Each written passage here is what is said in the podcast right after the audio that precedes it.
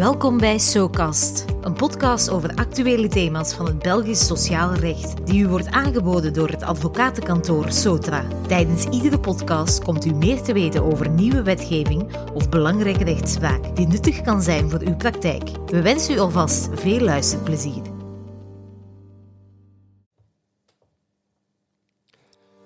Hallo, mijn naam is Karel de Vloo, advocaat bij het advocatenkantoor Sotra. Ik heet jullie graag welkom voor een nieuwe aflevering van SoCast, een podcast over arbeidsrecht. Ditmaal met Marian de Waarzegger. Vandaag gaan we het hebben over de CEO nummer 90 bonus, ook wel de loonbonus genoemd. Dit is een collectieve bonus met een fiscaal gunstregime. Om een dergelijke bonus te kunnen toekennen, dienen wel een aantal voorwaarden vervuld te zijn. Marian, laat ons beginnen bij het begin. Kan je misschien nog even toelichten wat het voordeel is van deze collectieve bonus?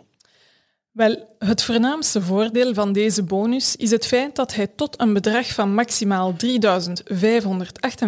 euro vrijgesteld is van belastingen. Er zijn enkel sociale zekerheidsbijdragen op verschuldigd. Daardoor houdt de werknemer bijna drie keer meer netto over van de loonbonus dan van een klassieke cashbonus. Verder heeft de loonbonus een aantal andere specifieke kenmerken. Hij telt niet mee voor de berekening van de opzeggingsvergoeding. Er is geen vakantiegeld op verschuldigd en hij is uitgesloten van de loonnorm.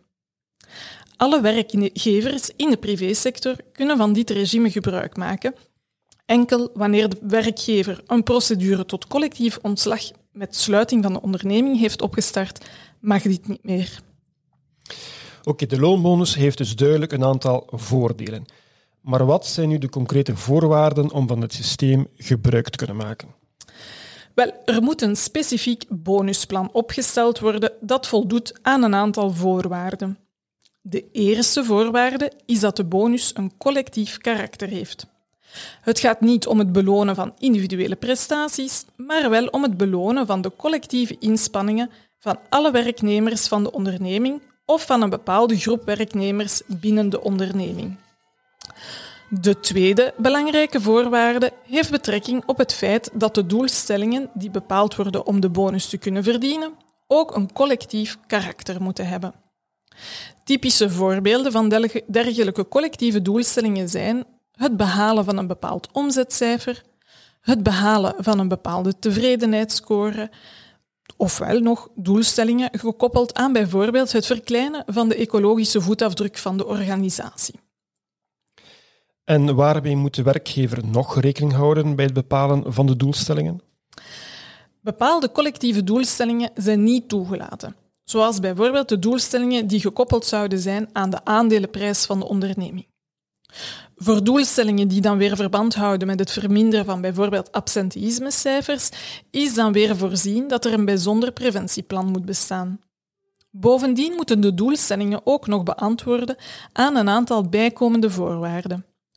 Het moet gaan om doelstellingen die lopen over een referteperiode van tenminste drie maanden. De, doelstellingen moeten objectief meetbaar en verifieerbaar zijn.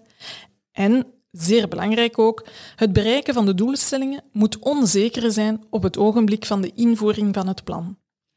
Oké, en hoe dient een werkgever concreet te werk te gaan indien hij een dergelijk bonusplan wenst in te voeren?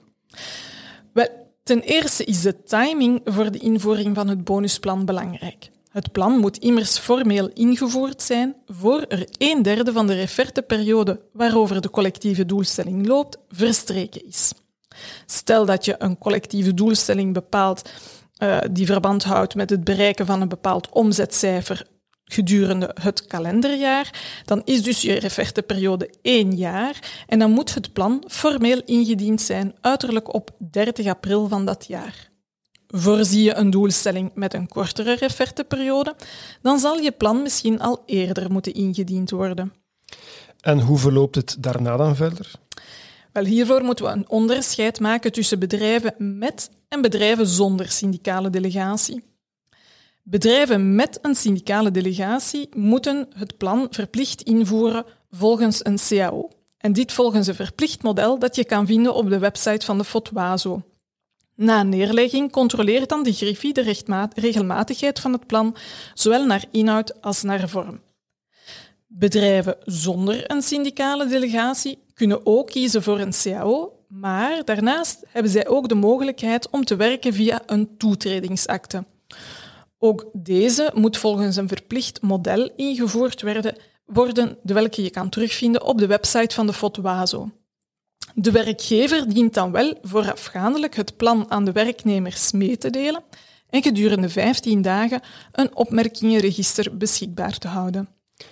In de praktijk stellen we wel vast, Marian, dat bonusplannen die door bedrijven worden ingevoerd, dat die soms geweigerd worden. Kan u misschien nog een aantal concrete tips geven in dit verband?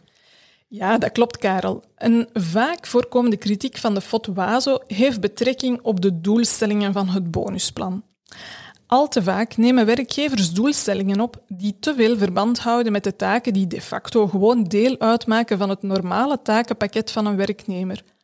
Zoals bijvoorbeeld het plaatsen van een minimum aantal posts op sociale media voor een communicatieafdeling, of nog het foutloos vervullen van bepaalde fiscale administratieve verplichtingen, of het correcte gebruik door de werknemers van een bepaalde reporting tool.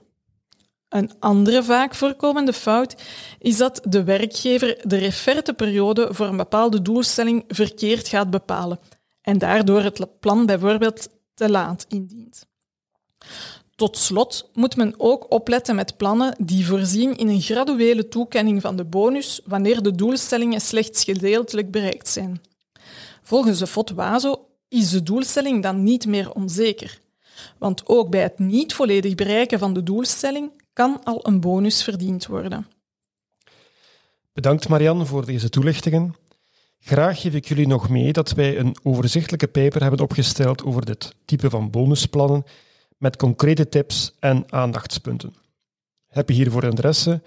Stuur ons dan gerust een bericht op info.sotra.be. Dank voor het luisteren en tot snel voor een nieuwe aflevering van SoCast.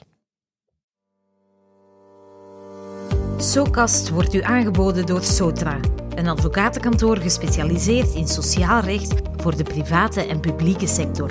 Surf naar www.sotra.be voor meer informatie over onze diensten.